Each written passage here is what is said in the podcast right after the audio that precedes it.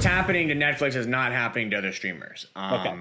We have access to some very cool web analytics data that we reference all the time in our research.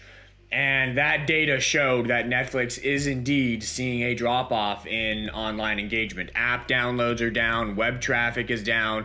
The trends do not look good over there. When we look at other streaming platforms, subscription platforms, Spotify, mm-hmm. HBO Max, Apple TV, Disney Plus, Hulu, Roku channel, Fubo TV, YouTube TV.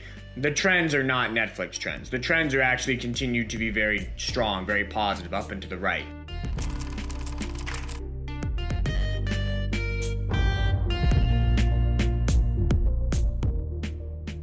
What's up, HGI investors, and welcome back to Hypergrowth Investing. I'm Aaron Davis, and as always, pleased to be joined by the one, the only, Luke Lango. Luke, how are we doing today? Uh, it's it's a rough day today, Aaron. It's it's a rough day, and that's kind of where we think the markets heading right now. Flush out, then a melt up. So be prepared for a bit of a little bit of near term pain. Near term pain. Well, I guess I'm looking forward to getting into that and all our topics in just a few moments. Uh, if this is your first time joining us, Hypergrowth Investing is the weekly podcast that picks the brain of investment analyst Luke Lango. Each week, we will take an in depth look at emerging tech and investment innovations, electric vehicles, cryptocurrencies, the metaverse, and more. Nothing is off limits. If you're joining us for the first time, we go up every Wednesday on YouTube, Spotify, Apple, Google, wherever you choose to listen to your favorite podcast. So make sure to like and subscribe to get hypergrowth investing as soon as it goes up. Again, I'm Aaron Davis, educator, lifelong learner, and your proxy into the mind that is the Luke Lango. We got a ton of things to cover, so let's dive right in. Um, so again, it's earnings season. Uh, one of the big news to come out of earnings season was uh, happened last week when Netflix reported uh, a loss of 200,000 subscribers. Uh, the stock crashed on earnings last Wednesday, uh, 35%, and then uh, Pershing Square pulled all their stock out last Friday. Um, what went wrong here, Luke, with Netflix? And is this an indication of what's going to happen with other streaming stock streaming stocks? Uh, what went wrong with Netflix is a lack of innovation, and well, this is this indicative of a broader um, contagion across the streaming industry, the digital media industry. The answer is no. Uh, what happened in Netflix is endemic to Netflix. It's a Netflix problem. So let's kind of dig into that. Um, Netflix has a long history, a very impressive track record of robust innovation. They were the first to create a DVD by mail subscription service. That was a huge hit. Then they were the first to really pioneer solo streaming. That was a huge hit. Then they were the first to pioneer original content in the solo streaming world. That was a huge hit. So what you see is that the company has every four or five years, six or seven years sometimes, come up with some big new innovation that leapfrogs the platform, the service to a whole new playing field and creates enormous growth opportunities. That's Netflix's history. The problem is that we are now about six or seven years removed from the last big innovation for Netflix. The last big innovation was original content. Mm-hmm. That it started in the earlier 2010s, but it really got rolling in 2016, summer 2016, with the Stranger Things phenomenon. Mm-hmm. Stranger Things was the sort of blockbuster original hit that, at least on Wall Street, solidified that Netflix's original content strategy was working. The stock went from like 80 to 120 after the Q3 earnings report that summer, and then it was off to the races ever since then. So that was 2016. 2017, 2018, 2019, 2020, 2021, 2022. Here we are, six, seven years removed from that. Mm-hmm. And what has Netflix done? They've continued to pound the table on original content, which is great, but they haven't done anything else. Now, that wouldn't be a problem if it weren't for the fact that there are a lot of competitors coming to the market doing the exact same thing. Mm-hmm. HBO Max has original content. Disney Plus has original content. Apple TV Plus has original content. Even free ones like the Roku channel have original content. Mm-hmm. So all these new competitors are coming into the streaming space and they're doing the exact same thing as Netflix, making original content. So Netflix no longer is on a higher playing field. Everybody's on Netflix's playing field. Mm-hmm. Now, what Netflix traditionally does is they come up with some innovation that leapfrogs them onto a new playing field, and then the rest of the industry plays catch up. But right now, they're not doing that. And as a result, they are just swamped in competition mm-hmm. and they are losing subscribers. They are especially losing subscribers domestically where all of the services I just mentioned are very easily accessible. So this is a big problem for Netflix. They need to think of some big breakthrough mm-hmm. that's going to recharge the growth narrative. Is that going to be an ad supported version? Maybe. Reed Uh-huh. Hastings sounds open to that, but I'm skeptical that's really a breakthrough innovation. Yeah. That's more of a concession, if anything. So I Mm-hmm. would not hang my hat on that being the breakthrough for Netflix to recharge the growth narrative. Could it be gaming, interactive content, virtual augmented reality stuff? That one's a bit more promising, but Netflix hasn't really shown much traction there. Mm-hmm. Um, I remember when they had that. Do you watch Black Mirror, Aaron? Yep. Yep. Um, Well- yeah, the episode where you could kind of choose your own adventure style. Yeah, yeah. So it was a movie, and I Mm-hmm. remember when that came out, and I was super excited about. it. I'm like, this could be big for Netflix, but they never really went anywhere. I mean, there's a couple of interactive shows and movies on there, Mm-hmm. but it's not not the widespread phenomenon that original content is. So there's promise there, potential there, but Netflix doesn't seem to be executing uh, on that vertical um, all that well. International expansion, as you can see, that's also drying up. You can look at the numbers, so that's really not a breakthrough. But point being is Netflix needs a breakthrough to recharge the growth narrative because they're just becoming another commoditized streaming, not commoditized, but just another streaming service mm-hmm. in a universe of lots of streaming services. So this is a Netflix problem, and it's a big problem. So, But go ahead. so with with you say that you know all these other streaming services have kind of caught up to Netflix, but it is a relatively level playing field as of right now. Is there any streaming services that are uh, supplementing that innovation that Netflix isn't right now? I know you do have um, a streaming service that you're very bullish about. I wonder if you could talk a little bit about that and why that. Yeah, so there- there- Yeah, so I, I before we get into that, I think yeah, it's very important to note that what's happening to Netflix is not happening to other streamers. Um, Okay. We have access to some very cool web analytics data that we reference all the time in our research. And that data showed that Netflix is indeed seeing a drop off in online engagement. App downloads are down, web traffic is down. The trends do not look good over there. When we look at other streaming platforms, subscription platforms Spotify, mm. HBO Max, Apple TV, Disney Plus, Hulu, Roku channel, Fubo TV, YouTube TV. The trends are not Netflix trends. The trends are actually continued to be very strong, very positive, up and to the right. So, based on that data alone, we're very confident in saying that what's happening to Netflix is not happening across the whole digital media sphere. Indeed, Snapchat Snap reported earnings last week, mm-hmm. and they added 13 million users in the quarter.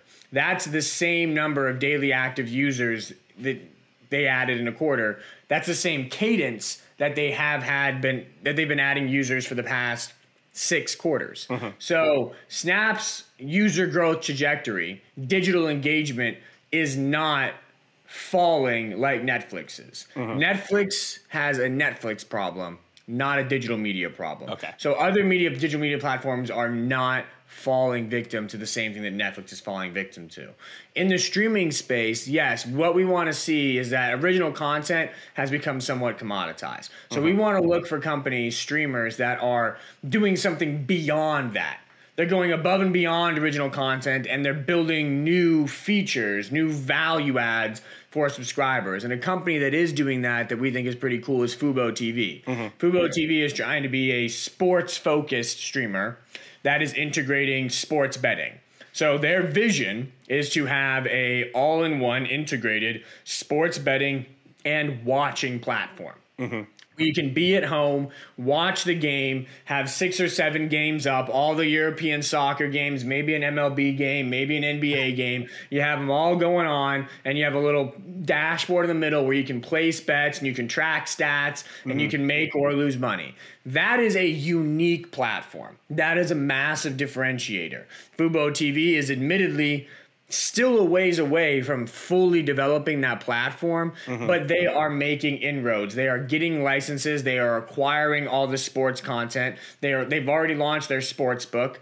They have multiple picture and picture viewing experiences. The platform is making steps towards becoming that. And if Fubo TV uh, succeeds in building that platform, that's a platform that could easily have 10, 15, 20 million subscribers in the US alone that are very sticky and spend a lot of money on it. And Fubo TV will make a lot of revenues off that subscriber base at pretty high margin. So if they succeed, the the upside potential there is pretty attractive. That's a streaming stock that's worth a look here. Netflix is not. I think you got to pass on Netflix and look for other options elsewhere. I mean, even even something like Disney, I think, is better at this point. Something like Apple is better at this point. Netflix is just kind of over the hill, and until they find that breakthrough innovation to really propel them to the next stage of growth, it's going to be dead money. So you talk about how Fubo has this almost interactive nature within the the service built in and around it, and whereas Netflix, as we've already discussed, is you know just content delivery. It's just delivering the sometimes original content, sometimes licensed content. Is interactivity the the route that streaming services you see trending moving forward? I think or? it should be. Mm-hmm. I think it, I think as VR technology continues to advance, that should definitely be the way that um, streamers pivot. Okay. No doubt. I think that as headsets become more of a ubiquity, there is potential, and maybe some people will argue with this, but there's potential for in five years, headsets to be what smartphones are today. So everyone has a smartphone today. In five years, everyone's gonna have a headset at their mm-hmm. house. Um, and if not not smartphones, then they're at least the new gaming consoles. Mm-hmm. So they'll be in 40, 50% of homes in the US. In that world, it makes absolute sense for these streamers to build enormous catalogs of interactive content to um, integrate with those VR headsets. I think that is definitely the route that these streamers should be looking to go. It looked like Netflix was trying that, maybe pull back from it. I'm not sure why, but I think that's a route they should more aggressively pursue if they're looking to recharge their growth, which they obviously are. Awesome. Well, continue, continuing the conversation in regards to earnings season, uh, this week is kind of the tech earnings reports. Uh, what mm-hmm. else are you seeing so far this earnings season, and what are you ex- expecting with the rest of this week? Well, I think the problem with earnings season, Aaron, is that it's colliding with a super hawkish Fed. Mm-hmm. And so we've talked about this before. What determines a stock price? Earnings per share times the PE multiple equals stock price. So mm-hmm. you have two drivers here EPS and PE multiple. Now, when you have earnings, season, you're going to get some read on EPS, whether EPS should move higher or lower, depending on if companies are beating, missing, meeting. Companies are beating. Mm-hmm. Uh, they're beating by pretty good amounts, around seven, eight percent on average.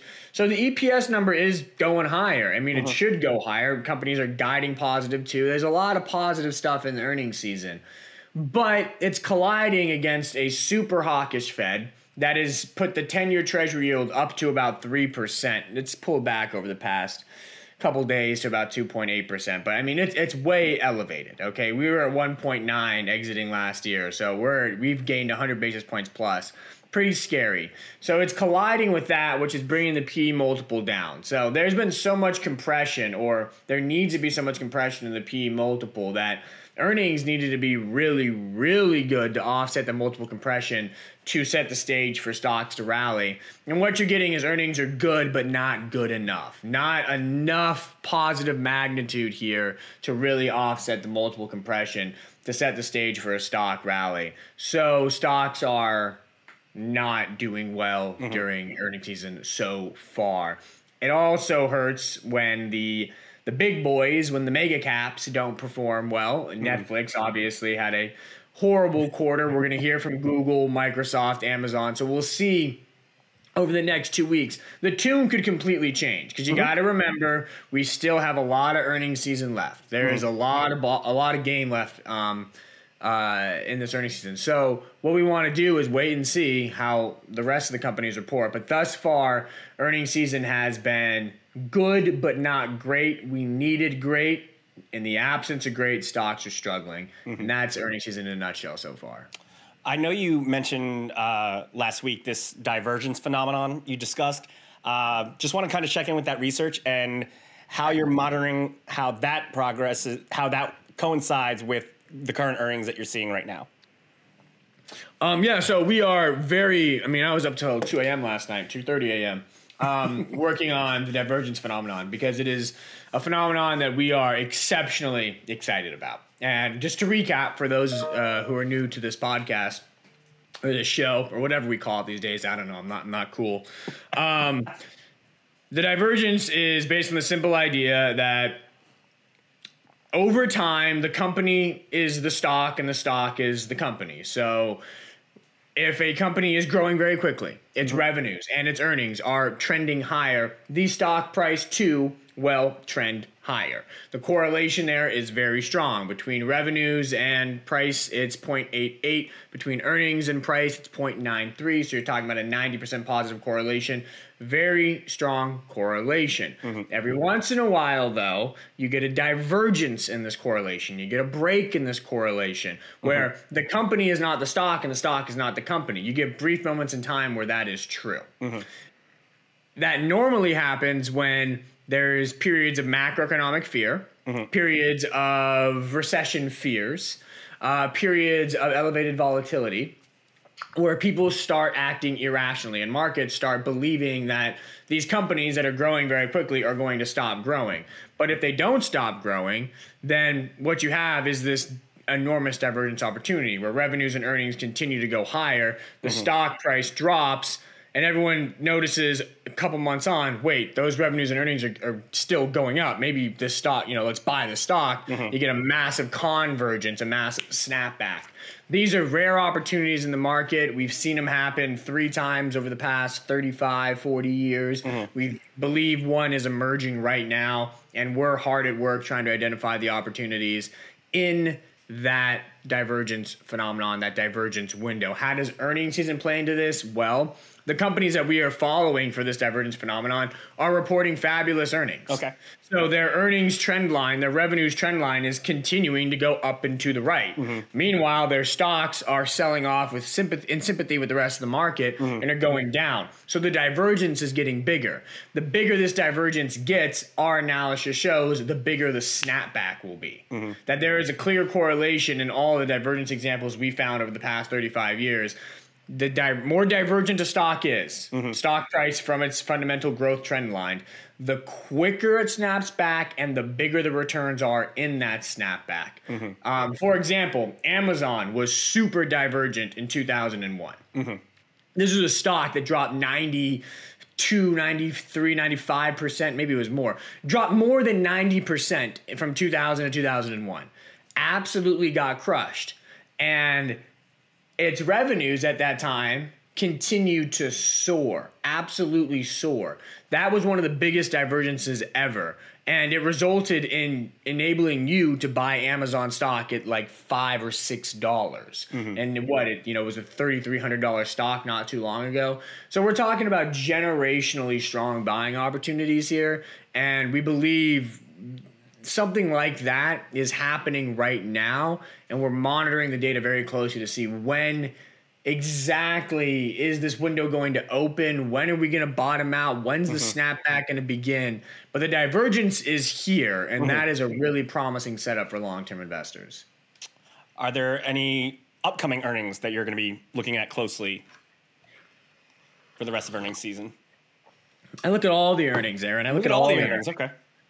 No, they're, they're all important, especially yeah. this time around. You want to look at tech to see, okay, is, is there a pull forward of demand? Or was there a pull forward of demand are they continuing to grow at the rates that analysts expect them to? You got to watch the tech earnings. You got to watch the consumer spending earnings. You got to see consumer discretionary and consumer staples. Consumer discretionary is important because you want to see okay, is the consumer so afraid that they're not spending? Because consumer sentiment keeps dropping. It's at mm-hmm. super low levels, yet consumer spending has remained pretty strong. So you want to watch consumer discretionary earnings to see how is the consumer spending during this time. Despite what their sentiment may be, what are their spending trends looking like? Look at consumer staples to see, okay, those are the folks that should have the most pricing power. They should be able to absorb inflation the most, pass on uh, those costs the most. They should be able to preserve their margins the most. Is that true? If not, probably worrisome for everybody else. So you, you got to look across. You want to watch the oil companies, mm-hmm. right? The oil stocks. How are they reporting earnings right now? What is their outlook? Are they building more? Um,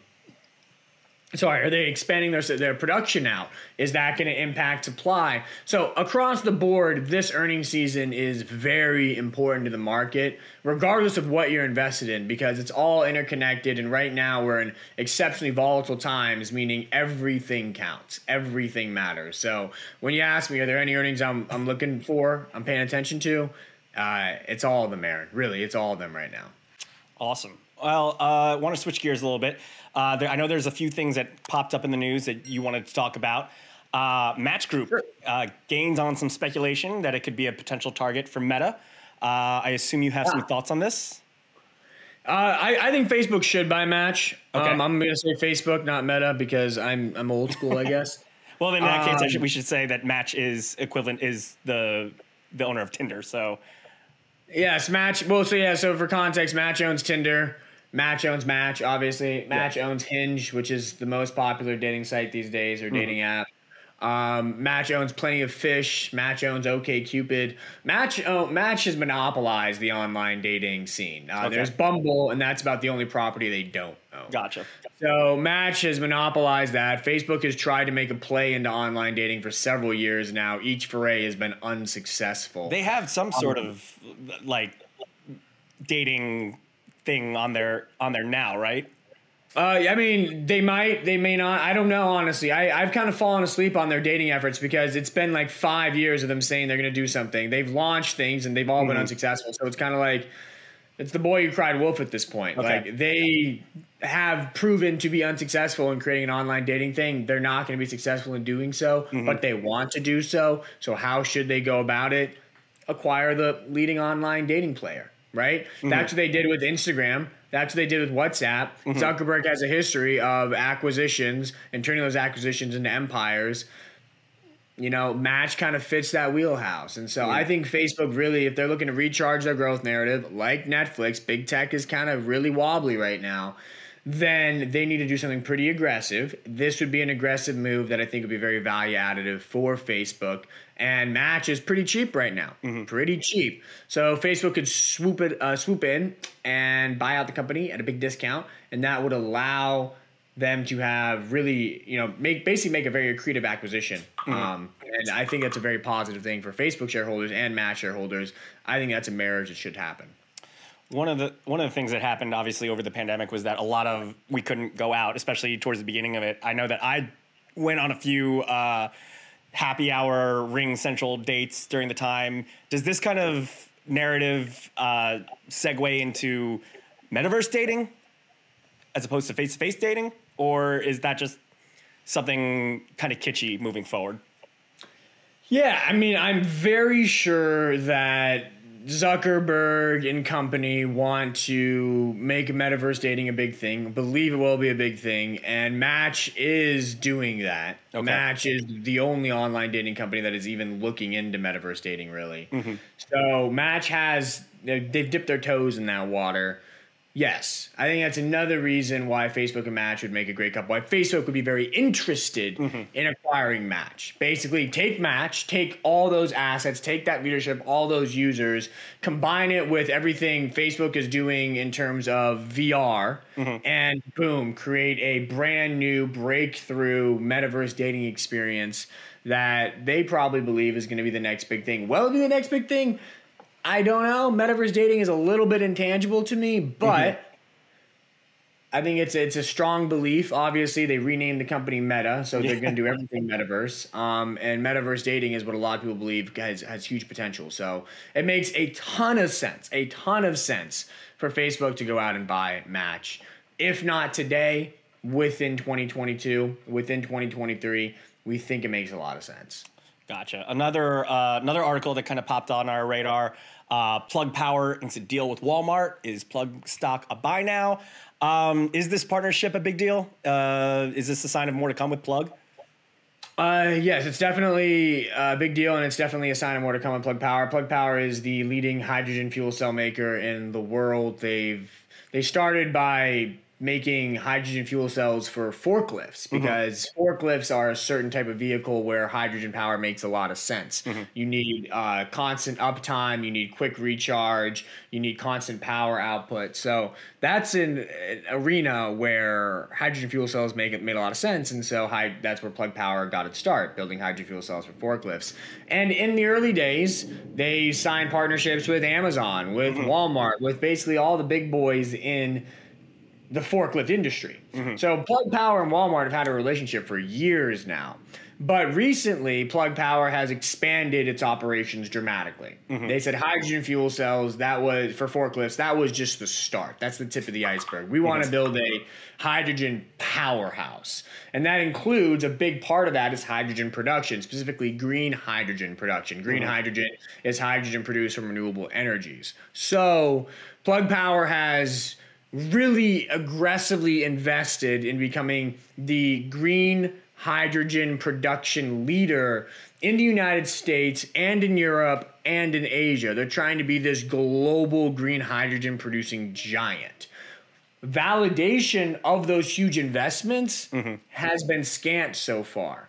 But Walmart is a major first validation of that. Okay. Walmart basically said, "Hey, Plug Power, making all these green hydrogen facilities. We want to buy that green hydrogen. We don't just want to buy your hydrogen fuel cells for our forklifts. We want to power those forklifts with your green hydrogen. Gotcha. That's the dream for Plug Power, right? Okay. Plug Power wants to sell you hydrogen fuel cells and then sell, sell you the hydrogen. actual fuel, the actual hydrogen to power those fuel cells, right? So it's a massive deal for Plug Power, mm-hmm. a massive deal, and I think it's a sign of more to come. Walmart and Plug Power were the first to start the hydrogen fuel cell forklift mm-hmm. um, trend. Now they're the first to start the green hydrogen uh, buying and selling trend. So I think that over the next several years, Plug Power is in a very strong position to not just sell a lot of hydrogen fuel cells to a lot of different companies, but also sell green hydrogen to all those companies as well. And that creates a massive business with massive revenues, massive margins. Love that stock long term. Mm-hmm. Think it's the next Tesla or the Tesla of hydrogen, if you will. Okay. So Plug Power stock, strong buy from me. Very mm-hmm. strong buy from me. Well, continuing the trend of alternative energy, I want to talk a little bit about the what's going on with the solar tariff probe. Uh, essentially, from what I gather, is that U.S. regulators are planning to probe into uh, solar tariff compliance in Asian factories. Um, as a result, the solar markets are down, uh, and there's you know this ongoing investigation as to whether these companies are purposely evading tariffs. Um, what is your you know long term and short term implications of this? Much ado about nothing. Okay. Quote Shakespeare.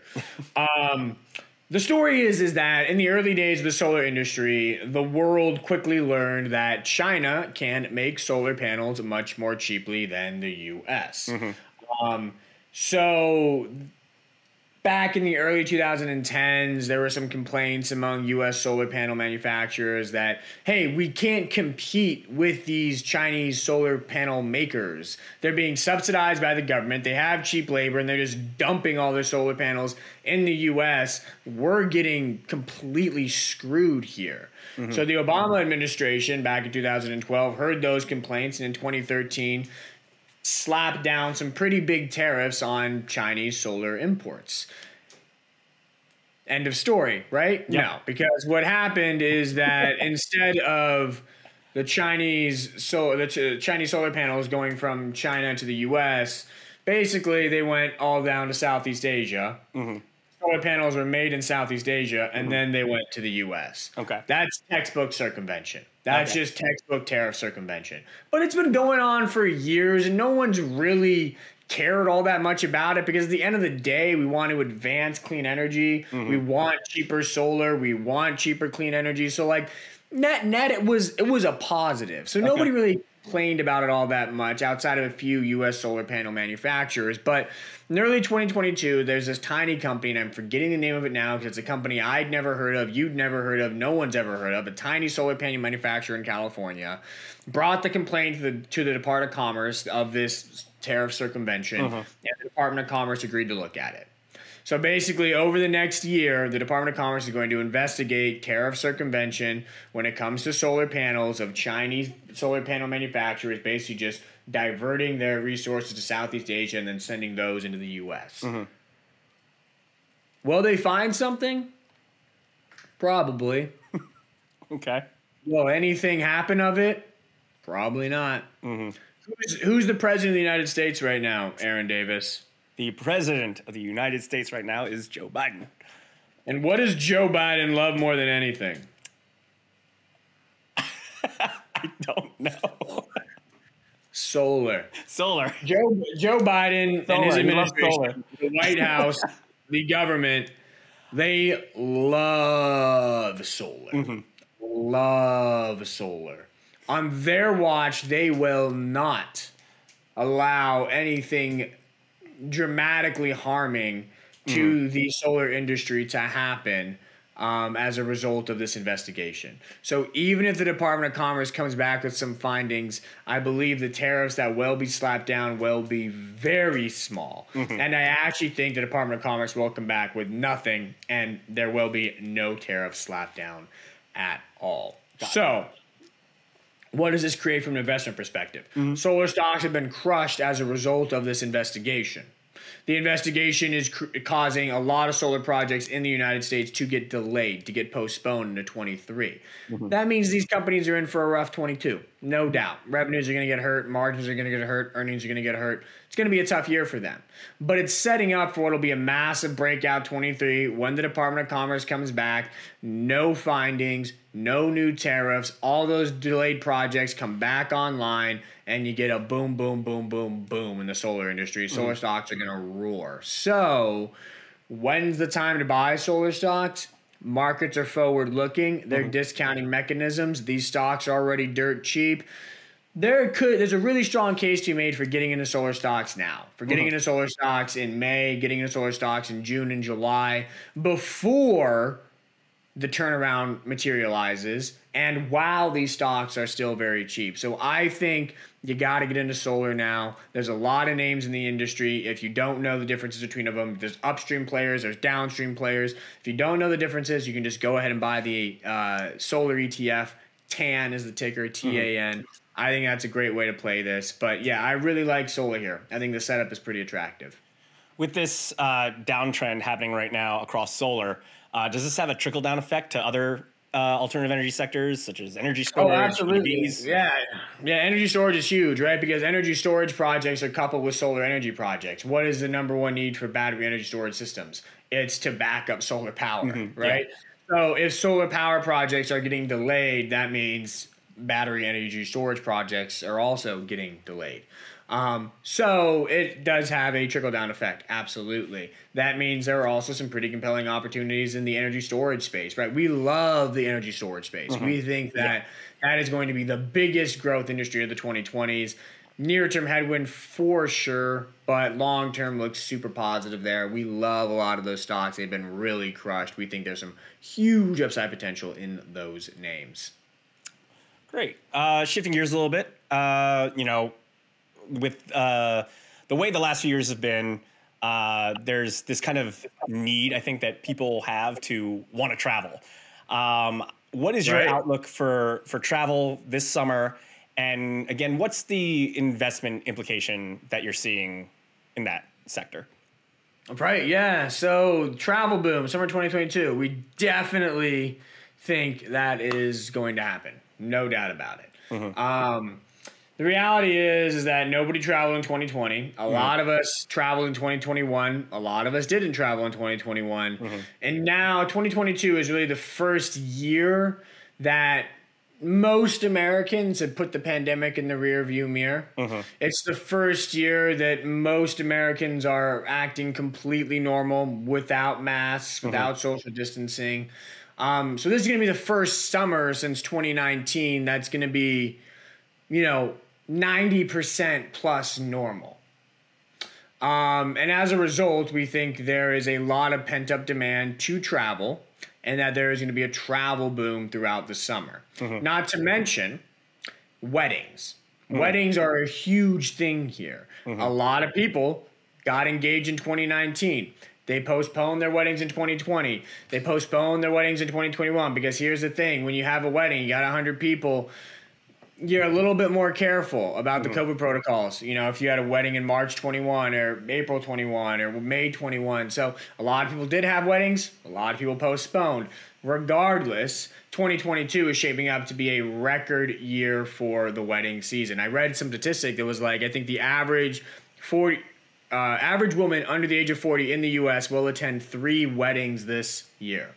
I've got, two, I've got two next month you got two next month. You have a lot of friends. Well, there you go. So these weddings, they obviously are a big boon for yeah. travel demand. So I think that that plays into this um, travel boom as well. Net net, I think that the 20, summer 22 is going to be a big year for the travel industry. You're already seeing that with uh, TSA Throughput numbers. You're seeing traffic at airports is back to levels that it was at in 2022. Mm-hmm. Um, it's the first, or in 2019, sorry. Mm-hmm. Um, this is the first time we've rebounded to pre-pandemic levels ever. Mm-hmm. Um, we didn't do it in 2020, obviously. In 2021, we didn't do it. Mm-hmm. In t- early 2022, we kind of did it, but we really started to get back to pre-pandemic levels around March and April of 2022. Mm. Now, importantly, the bear thesis here, right, is that well, airfares are getting insanely expensive because gas prices are insanely high. Mm-hmm. True, but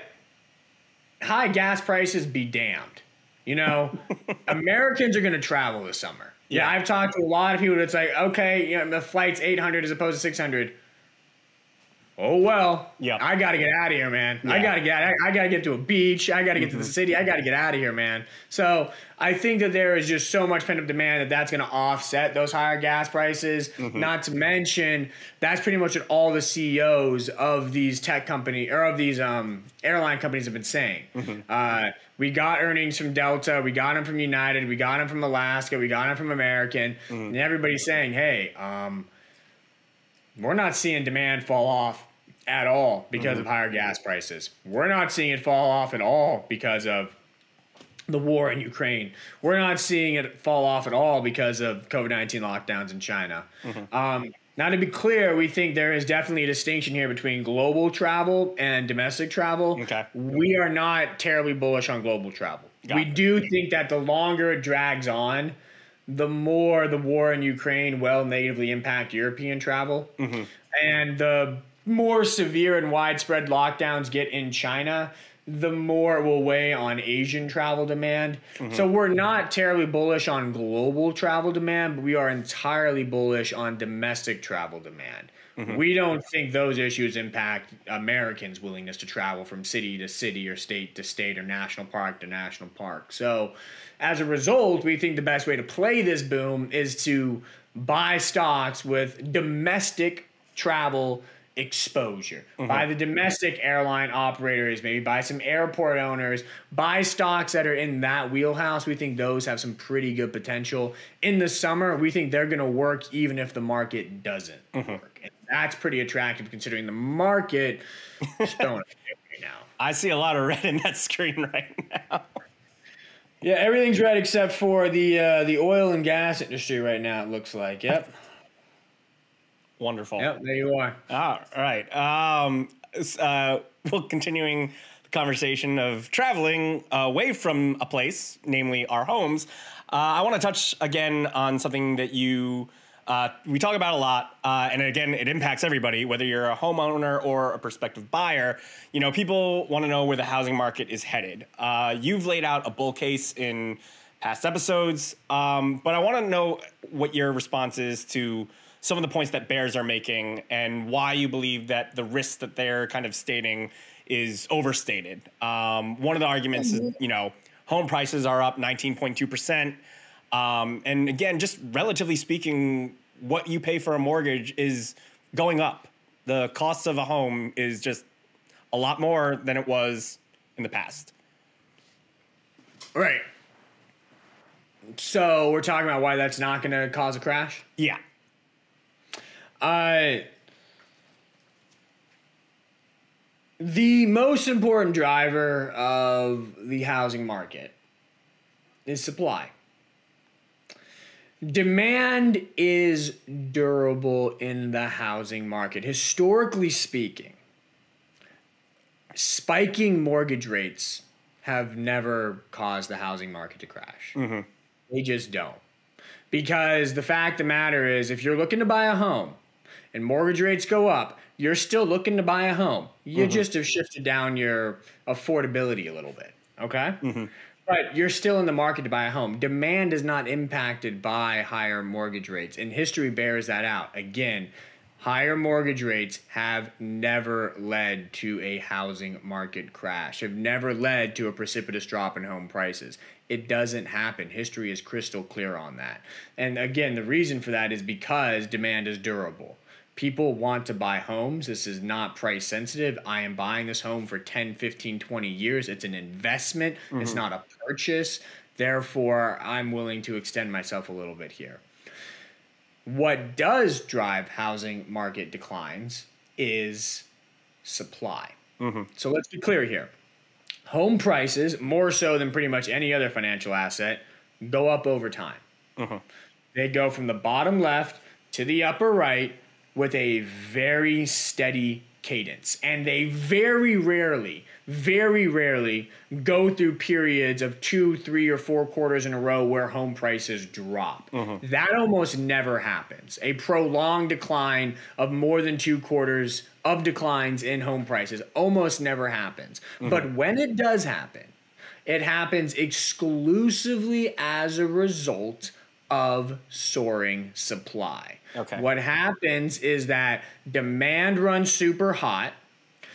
So supply starts ramping. The builders get really excited about all that demand. They start building and building and building and building and building until they reach a point of overbuilding.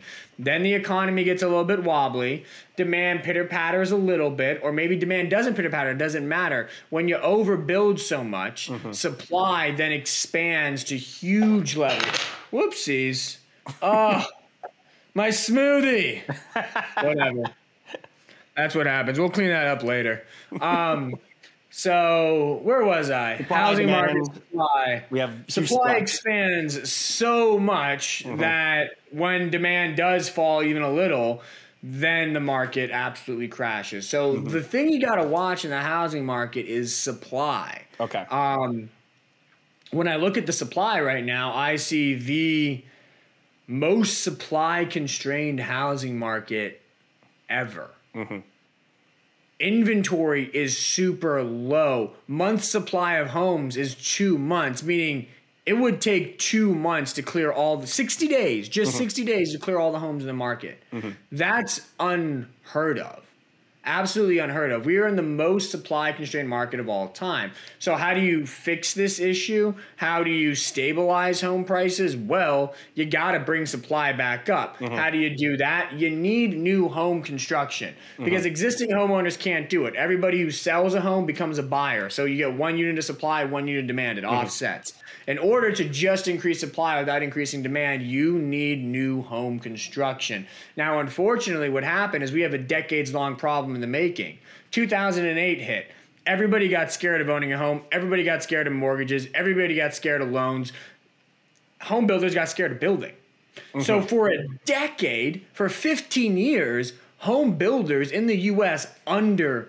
Mm-hmm. The, the cadence of housing starts from 2008 to 2021 basically was you know 500,000 to 1.7 1.8 million whereas in the decade leading up to the 06 housing crash home builders were building at a cadence of 1.5 to 2.5 million. So mm-hmm. we're talking about a decade of underbuilding that has led to the tightest supply constrained market, housing market of all time.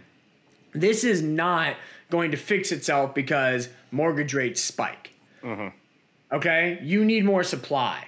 And that more supply has to come through a decade of overbuilding. That's what needs to happen right now. Mm-hmm. Now, unfortunately for prospective home buyers, that cannot happen. Home builders are dealing with significant labor shortages. Mm-hmm. You heard of the great resignation? Yep. Well, that is most acutely impacting physical labor industries because mm-hmm. everybody thinks they're too good for physical labor these days. Mm-hmm. So people are quitting physical labor jobs. The construction industry alone is seeing a huge worker shortage. So home builders simply do not have the labor to overbuild right now. Mm-hmm. Supply shortages, lumber is the most critical ingredient to building a home. Lumber is in a huge supply disruption, supply chain disruption right now. Mm-hmm. So home builders not only don't have enough labor to overbuild, they don't have enough supplies to overbuild. Mm-hmm. Not to mention home builders aren't just sitting on tons of cash to go out and buy land and build homes. They're financing home building with debt, meaning if interest rates go up, their cost to build homes also goes up and they can build fewer homes with the same amount of cash. Mm-hmm. So home builders are looking at a situation right now where due to labor shortages, supply chain disruptions and higher financing costs, they cannot overbuild. Mm-hmm. So who's going to fix the supply equation? We don't see that. We don't see the supply equation getting fixed. That, we think that demand does pitter patter a little, but again, we don't think demand's going to really take that big of a hit because mm-hmm. the fact of the matter is there are so many freaking people who want to buy a home right now. Home. So many that got priced out of the market and are now just waiting. Mm-hmm biting their nails, chomping at the bit for the first sign of a slowdown, and they're gonna rush right in and buy it. Mm-hmm. I think there was something every like a Redfin report. Every home seller for every home seller, there were eight or nine home buyers. Mm-hmm. Like that means that every time a home is sold, mm-hmm. there are seven or eight people, families that didn't get that home that are now still in the market. Where are those people going? Mm-hmm. Are they just going to disappear now because of higher mortgage rates? Mm-hmm. No, they're still here. They still want a home. So as soon as you see any sort of plateauing, any mm. sort of come down in prices, that demand's coming right back into the market. Not to mention you have massive demographic tailwinds here. Mm-hmm. Millennials they were part of that. Oh, they saw 08 happen. They got freaked out. They didn't want to own a home, but now they do. 15 mm-hmm. years later, they're ready to own a home. They're married. Maybe they got kids. They have great jobs. They have 401ks. They're mm-hmm. comfy. It's time to get a home, okay? So that is a huge demographic tailwind, a huge generation of buyers that now want to own a home. Not to mention the baby boomers. They're retiring. Time to downsize. I don't want to maintain the lawn anymore. Mm-hmm. Okay, let me get into a smaller home. That's a whole nother generation of buying demand here. So when I look at it, yes, the housing market in no way in HE double hockey sticks mm-hmm. is this market going to sustain 20% plus price growth. Mm-hmm. That's unsustainable but also no way in HE double hockey sticks is this market going to crash. Mm-hmm. Okay, what we're going to see in 2022 is a moderation of prices a slowdown in sales. You'll probably get price growth in a 4 to 6% range. You'll probably see a 5 to 10% pullback in unit sales, mm-hmm. followed by 23, which will be another year of 4 to 6% growth, and then a bounce back in unit sales by 5 to 10%. And thereafter, you're probably going to get a very stable market that is growing at mid single digits in both unit sales and price. This is the start of a steady bull market in housing not the top of a, of, of a bubble. Mm-hmm. That's how we look at it. Housing stocks look very attractive to us from that perspective because they are being priced for an apocalyptic situation mm-hmm. that simply is not going to materialize. And when it does not materialize, those stocks are going to absolutely roar. And based on your supply thesis, where it's going to sustain itself for quite a while. It took a decade of underbuilding to get here. It's going to take a decade of overbuilding to get out. And home builders can't start on that overbuilding until the current supply chain labor shortage situations improve. And this is why, Aaron, if I can throw a little plug in here, Always. this is this is one of the reasons we're super bullish on 3D printing. Okay. Because there's a company called Icon, and they 3D print homes. I've I've seen the I've seen a few videos on them. Yeah. And we think that is a super interesting technology here. Right now, we're all about let's find tech that solves problems, right? Mm. The world's got problems right now. Tech can solve them. Let's Yeah. find the tech that does solve them. 3D printing is that. I mean, you look at the home builders, we just talked about why they cannot overbuild. They don't have the labor, they mm-hmm. don't have the supplies. Hello, 3D printer. Yeah. If, if I don't have the labor, I can get one 3D printer, one Yep. massive 3D printer that just basically with cement, which is not in short supply, just builds dozens upon dozens of homes. The costs are way lower, the time is way faster.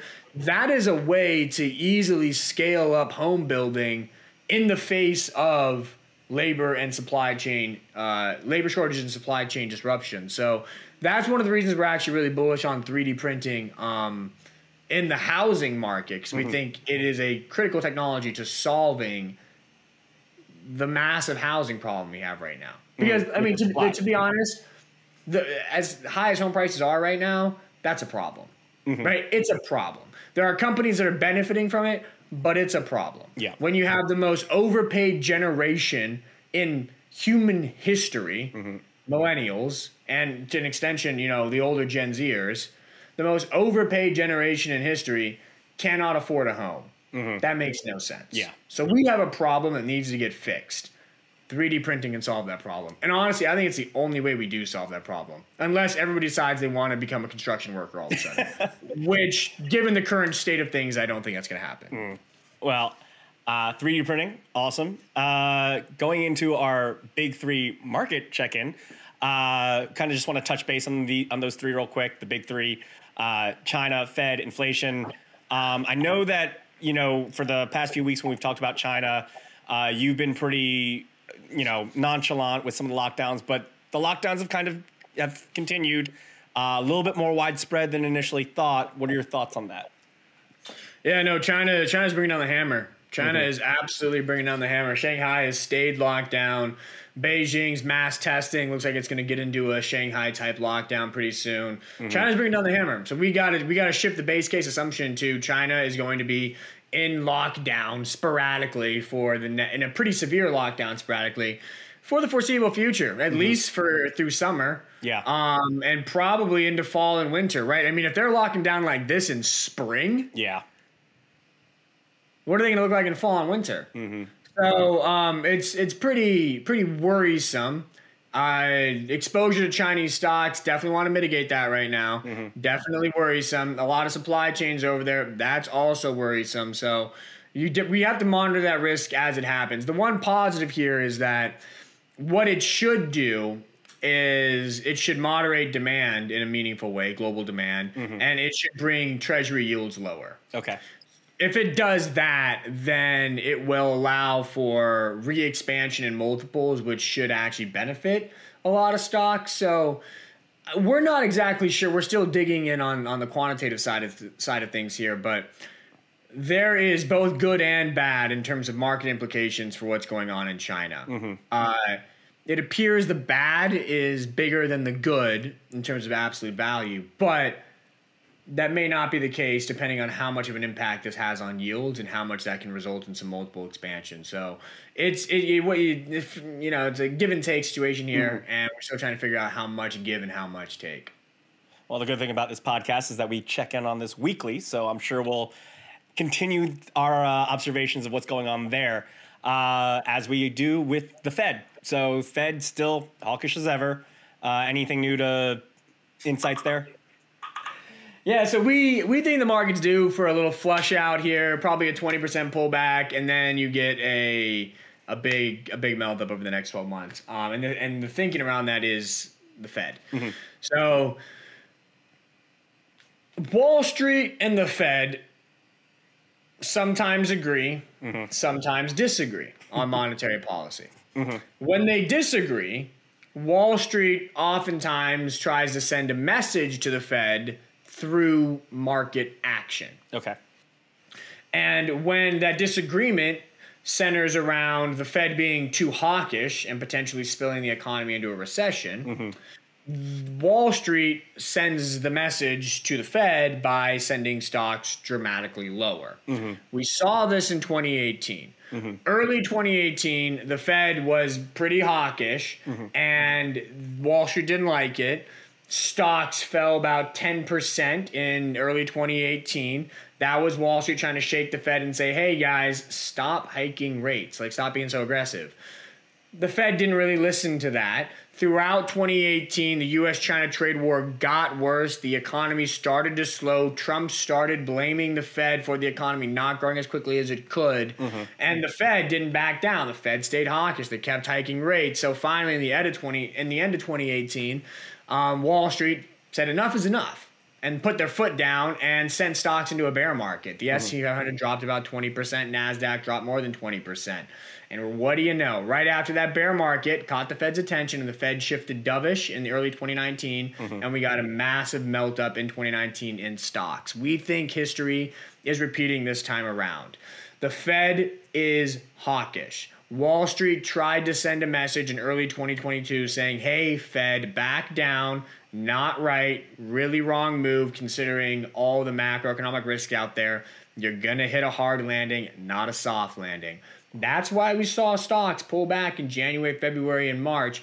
Then there was some hope in that second half March rebound that the Fed was going to listen and maybe pivot dovish or more dovish, less mm-hmm. hawkish is perhaps the best term. but the Fed didn't. The mm-hmm. Fed got more hawkish mm-hmm. after that sell off. So now Wall Street's like, okay, you want to play? Let's play. Mm-hmm.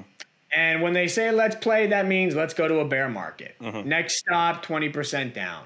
So that means that's 20% retreat from all time highs. That puts us another 10, 15% or 10% lower from where we currently are, depending on the index you're looking at. Mm-hmm. So we're talking about, you know, probably a 10% drawdown in May. Okay. And that will be Wall Street sending a message to the Fed hey, Fed, stop your stuff. Mm-hmm. Let's stop being super hawkish. Let's turn dovish and let's get the, you know the the train rolling again. Um, we think the Fed will listen. Uh-huh. We think the Fed is locked for a 50 bip hike in May. We think they're locked for a 50 bip, 50 basis point hike in June. But we think by the summer they're going to be looking at a much different picture than what they're looking at in May. Okay. And that picture is going to be a slowing economy. That picture is going to be decelerating inflation. That picture is going to be stocks that are either at, near, or coming off a bear market, and they're going to say, okay, let's go dovish because mm. this is a historically very dovish Fed. This is the same Fed that did listen to the markets in 2018 and went dovish as soon as stocks threw a temper tantrum. This is the same Fed that did throw the kitchen sink at the economy in early 2020 when COVID 19 hit. This is the same Fed that throughout 2021, when inflation was red hot, did not want to hike rates for fear of slowing the economy. So, this is an innately, inherently dovish Fed. Mm-hmm. And when they get the opportunity to pivot dovish, they will pivot dovish. They're going to get that opportunity this summer. We think there's going to be a U turn in Federal Reserve sentiment, uh-huh. which is going to cause a U turn in market risk sentiment, which is going to spark a melt up in stocks over the subsequent 12 to 16 months. So, the way we see the market right now, 10% drawdown, probably a 25 30% rally. Mm-hmm timing that going to be very difficult. Stay long because the drawdown is going to be much smaller in magnitude than the melt up. Mm-hmm. You're going to be up in 12 months. You're going to be up in 16 months. Stay long. Stay in the markets. We think that is. Uh, it's a really attractive sort of cycle we're going through right now. And to corroborate this, can you see my screen? Uh, I mean, we can see it. I wouldn't say that it's. Uh, I can't read anything on it. I see the red and I see all the red. How about this? Can you see this? Oh, Mac computer bugging out. Can you see that? No. So describe it to us. For for our audio listeners, Luke is trying to, I believe, show us a graph of. I can't see it. It's way too small. Okay. Uh, it- it's, it's, it's a graph of the S&P 500. So Okay. we've talked about the yield curve inversion before Yes. on this, Yes. this show. Um, it's when the two-year Treasury yield flips above the ten-year Treasury yield. It's yield curve inversion. It's normally indicative or, or a precursor to a recession. But what a lot of people don't understand is that it's actually a precursor to market melt up and then recession. That's the cycle. Okay? Okay. So what you get normally is a yield curve inversion. Okay. Actually, not normally. Every single time, without fail, Okay. you get a yield curve inversion. Mm-hmm. You get some choppy trading. You mm-hmm. get a melt up, and then you get a crash. Mm-hmm. That's the cycle every single time. And the chart I just pulled up is one of the 1988 inversion. Okay. that was the first time we saw a 10-2 inversion. What we got was some choppy trading for a month, and then a. Wait, sorry, that's the 88 one. Where's the 78? Oh, I closed the 78. Ugh. Well, again, we can't. well. Our, our audio listeners can't see it, and I can barely see it. So Okay, anyways, 1978, we had an inversion. Yeah. We had some choppy trading. We Yeah. had a 13% melt up, and then we had a crash. Um, 1988, we had some choppy inversion, choppy trading, 33% melt up, and then a recession and a crash.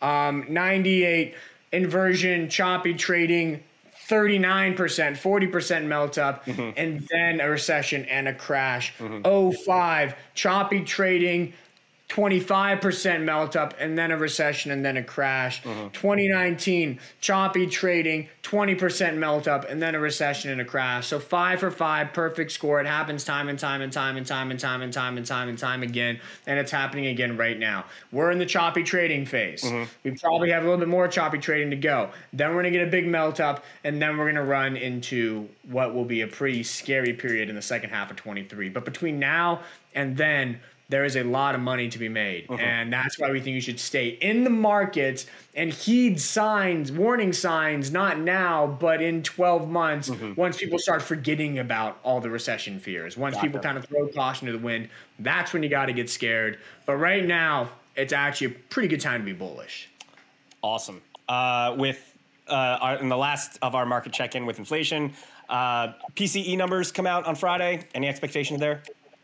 Yeah, you got the PC deflator on Friday. That's the Fed's favorite number. That's going into the Fed meeting next week. It's going to be an important number. If it's hot, you're probably going to see stocks get a big drawdown because you're going to get some pretty hawkish commentary the following week. If it's not hot, you probably get a big draw up, um, and that could you know lead to the Fed sounding less hawkish next week. So I'm not going to really predict where it's going to be because it's a really volatile number, but it's a very important number. So let's let's sit by See and see what watch happens it. on Friday. Got it. Uh, going into our crypto check-in, uh, one of the things that kind of caught my attention: uh, whales are buying Bitcoin on dips below forty thousand dollars. Uh, is that a bit? Is that a big deal? Yeah, I mean, it shows that there's a lot of accumulation. It shows that people that are big believers, people that are long term holders, like Bitcoin below 40. That's putting a floor in for Bitcoin. Bitcoin is, is still in this nice little uptrend from January 2022. Um, it's really kind of collecting a lot of potential energy right now. Okay. It's storing a lot of potential energy. And so we think that we've seen a strong correlation between cryptos and risk assets, cryptos and growth stocks, mm-hmm. that once the Fed does make this U turn, you're going to see a breakout in all risk assets, Bitcoin included, cryptos included, and the breakout in the crypto markets could be especially large because there appears to be a lot of potential energy there. That's what the whale buying is. The whale buying is a lot of potential energy coming Okay. in, waiting for this breakout. And so we're pretty constructive on cryptos at the current moment, pretty constructive on Bitcoin. Not expecting an immediate melt up, but we do think that the stage is set for what will be a pretty big 12 month rally over the next several or over the next 12 months, obviously. But we do think that the next three years actually look pretty good because we just have to get through 2022. the reason being is there's a Bitcoin halvening in 2024. Which we talked about Mark- last week. Yep. Yes, March 2024, there's a Bitcoin halvening. And we talked about last week. Bitcoin tends to rally big in the 12 months before a Bitcoin halvening mm-hmm. and in the 12 months after a Bitcoin halvening. Mm-hmm. So halvenings create two year bull markets, 12 months before and 12 months after. Mm-hmm. That will take, so base, what we're saying is that because the halvening March 23 to March 25 uh-huh. should be a pretty good time for Bitcoin. So all we have to do right now is get to March 23 uh-huh. We think a Fed U turn can get us to March 23. So let's say the Fed U turns in July 22, then we get the Fed rally from July 22 to March 23. Mm-hmm. We get the pre-halvening rally from March 23 to March 24, mm-hmm. and the post-halvening rally from March 24 to March 25. So once the Fed U-turns, we could be looking at green shoots for the crypto market from let's say July 22 all the way to March 25. That's a pretty compelling three-year bull market. We think you got to be long cryptos right now. Awesome. Uh, well, shifting into our fan questions uh, from CardSend. Uh, this is a divergence question. Uh, with Ooh, any yeah. large with any large stock market, we have effectively multiple stock markets. Some will be showing diversion between earnings and price, some will not. So, yes, this makes complete sense if you are witnessing this phenomenon. But will this be able to carry the indices for all the others where the divergence is price staying up and earnings declining? Uh, great question, and no, it, it, it, won't be. We're not. The divergence is not a, a market opportunity. The divergence is a single stock opportunity. Mm-hmm. We're talking about single stock opportunities in the market that are showing divergences that historically have created really compelling buying opportunities and yet again are creating another really compelling buying opportunity. So we're not saying this divergence phenomenon is the basis of a market melt up. Mm-hmm. We're saying this divergence phenomenon is the basis for some truly amazing generational single stock buying opportunities. Not to mention the indices are entirely distorted because of the mega caps. Mm-hmm. Um, when you talk about the metas, the Amazons, the Apples, the Microsofts, the Nvidias, the Alphabets, those mega caps comprise a overwhelming majority of the indices outside of the Dow. And so when you're looking at the S&P and you're looking at the Nasdaq, you're basically looking at those stocks. And those stocks are not showing massive divergences right now. Uh-huh. They just are not. Um, maybe Meta a little bit, but that divergence is not large in the way that we're seeing in some of the smaller stocks out there. So, uh-huh. no, I don't think the divergence phenomenon the existence of it means the markets are in great territory. Mm-hmm. It means that certain single stocks are There's super amazing there. buying opportunities. Mm-hmm. It's not a stock market so much as it is a market of stocks. So that's why we're focusing on those single stock opportunities and not really the, the, the broader indices at the current moment. The divergence phenomenon is a single stock opportunity, not a market opportunity. Gotcha. Uh, friend of the show, Mia T says, "Hello, Luke." Uh, what do you think is going to happen to Twitter stock price due to Elon Musk investing? Is Twitter the new Tesla? And what do you think is Elon's long term plan for Twitter? Is it to decentralize and put Twitter on a blockchain on the blockchain? Okay. Um, yeah. So that uh, question was obviously from last week. Last since week. then, since then, Twitter has accepted the yes. Elon buyout. So Elon is now um, can take Twitter private at fifty four dollars and twenty cents a share. There's a little bit of an arb opportunity there um, mm-hmm. between the current price and the buyout price, so it might be a good time to buy a Twitter stock and make a quick five, six, seven percent there between um, now and the actual buyout. Mm-hmm. Um, but in terms of the long term vision for Elon, there's a couple implications here. So um, I actually just kind of wrote on this. There's some some numbers here. I mean, the big implication for me is that it's time to go out and buy some social media stocks. Okay. Because there's two things here. The the Twitter buyout happened at 46 times uh, Twitter's 2023 estimated earnings. Mm-hmm. Okay. Now that is a massive multiple for the for a social media stock and far above what anybody else is getting. Snap's at 35 times 2023 estimated earnings. Pinterest is at 15 times 2023 estimated earnings.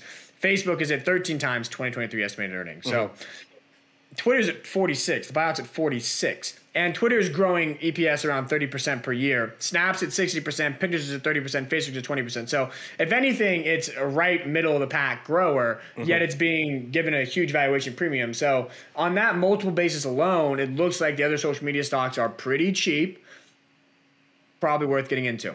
The second thing, the second reason I'm really bullish on social media stocks is that I think social media companies, those ones in, in particular, are going to earn a bigger share of the digital ad revenue pie. Twitter's mm-hmm. digital ad revenue share is going to decrease. Okay. And it's going to decrease for a couple reasons. One, Elon is all this is a free speech free speech play for Elon, mm-hmm. right? He's all about free speech and that's fantastic and i support that and mm-hmm. i think they're that, that's a valiant effort mm-hmm. but the problem with that from a business perspective is brands don't want that to happen because free speech means I can say hateful comments, I can say certain things, I can I can say whatever I want. Mm-hmm. And as a brand, if I'm advertising on that platform, I now run the risk of my advertisement being juxtaposed next to maybe a hateful comment, mm-hmm. maybe something that rubs people the wrong way, maybe mm-hmm. something that I don't necessarily want my brand to be advertised next to. So the free speech platform, I love it. Elon's going to do a great job with it, I'm sure. Mm. But certain brands are going to pull advertising from Twitter or at least reduce advertising on Twitter mm-hmm. to protect brand equity. And therefore, they're not going to take that money and go into linear TV. They're going to take that money and go into Snapchat, Pinterest, mm-hmm. Facebook, Instagram, uh, TikTok, la di da, la di do. So we think that that is a huge tailwind for the social stocks. And then another thing is that Elon is is not familiar with the digital advertising model and has made it very clear that he likes the subscription model. Uh-huh. So you could see Twitter, as it goes private, take a stronger emphasis on making a subscription business as opposed to digital advertising business, which would decrease probably the, the volume of digital ad inventory on the platform, uh-huh. which naturally would force advertisers to pull spend and go to the other platforms as well. So we actually think the news is really positive for other social media stocks. Um, and is a big reason to buy Snap and Pinterest in particular. We really like those stocks at these levels. As far as is Twitter the next Tesla? Um, no.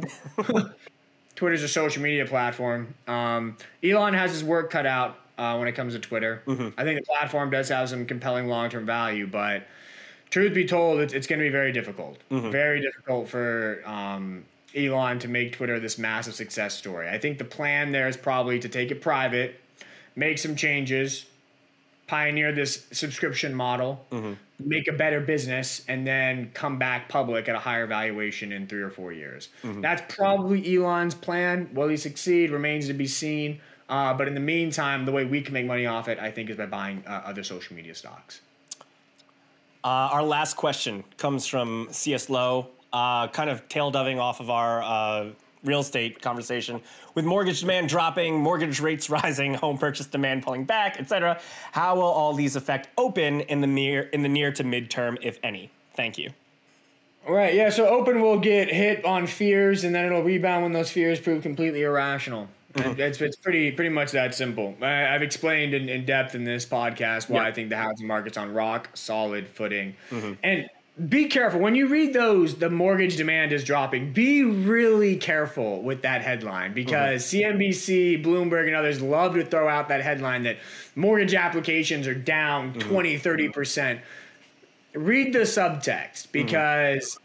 it's actually refinancing that's down like 50% okay new home mortgage applications are only down like 8 9% mm-hmm. it's a very small drop in new home new home sales dropped 10% year over year uh, last month. So, and prices were up 17%. So, on a on a revenue basis, you know, you can say it nets out to plus 7. So, the fact the the headline that mortgage application volume is crashing, it is, but it's refinance application volume that's crashing. New home application buying demand uh-huh. not really crashing all that much. In fact, it's it's still pretty strong, and I guarantee you, I guarantee you as soon as this market does start to slow, and it will, home prices are going to stop rising 17% year over year. That's not sustainable. As soon as we get into a 4 to 5% cadence, or God forbid we go flat, mm-hmm.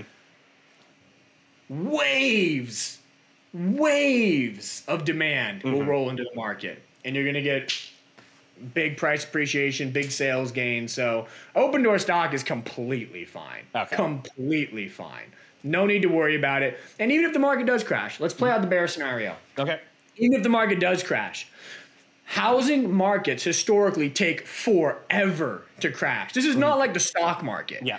Stock market, high liquid assets, you can go up 10%, down 10%, like zooming. Mm-hmm. You can see the stock market crash 50% in a year. Mm-hmm home prices move like a freaking snail. okay? I mean, they'll go down 1% a month, 2% a month. Even during the worst crash of all time, 2005, 2006, 2007, 2008, mm-hmm. the reason I just said four years is because it took four years for home prices to fall from peak to trough. Mm-hmm. Right? They, they peaked out in 2005. and then they just kind of gradually fell over the course of four years. So the market's really slow moving. That benefits Opendoor and all iBuyers because these guys flip on a 90 day basis. Mm-hmm. Prices don't change that much on a 90 day basis. Okay. I get it. If, if, if home prices did change significantly from January to March, from February to July, or not July, sorry, that's five months, but you get the point. On a rolling 90 day basis, mm-hmm. home prices don't change that much. So Opendoor is shielded because what they buy on day zero, they sell before day 90 meaning that if the market does fall, let's say home prices fall 20%, percent mm hmm they're going to fall 20% over the course of two or three years. Mm-hmm. What Opendoor is going to feel is just 0.5%, 0.5%, mm-hmm. 0.5%. Tiny little stuff. Their models will adjust. They'll be underbuying. They'll look at good prices. So Opendoor is completely fine. Don't worry about the housing crash. The stock is completely dirt cheap at these levels because of concerns related to that. The market just does not understand Opendoor. And that's my opportunity mm-hmm. because the market didn't understand Amazon in 2001. Market didn't understand Salesforce in 07. Market didn't understand Microsoft in 89. We think Opendoor is a generational type opportunity here. Housing crash or not, stock's a great buy. Well, as always, another great discussion. Uh, any last words before we wrap? I'm looking at the clock right now. We went an hour and 15, Aaron. We, we went, yeah, we went, we went a little above and beyond today. Uh, and I'm operating on three hours of sleep. I don't know how I did that. I know. Crazy. hey, you know what? It's all that research that makes these podcasts so awesome for all our listeners. And we want to thank everybody for listening. Uh, if you have any questions or comments for Luke, we love to hear them in our comments section. Any feedback, any topics you want us to cover, any to see if we can answer any of your burning questions. Uh, until then, please don't forget to like and subscribe, and we will see you next week. Bye, all.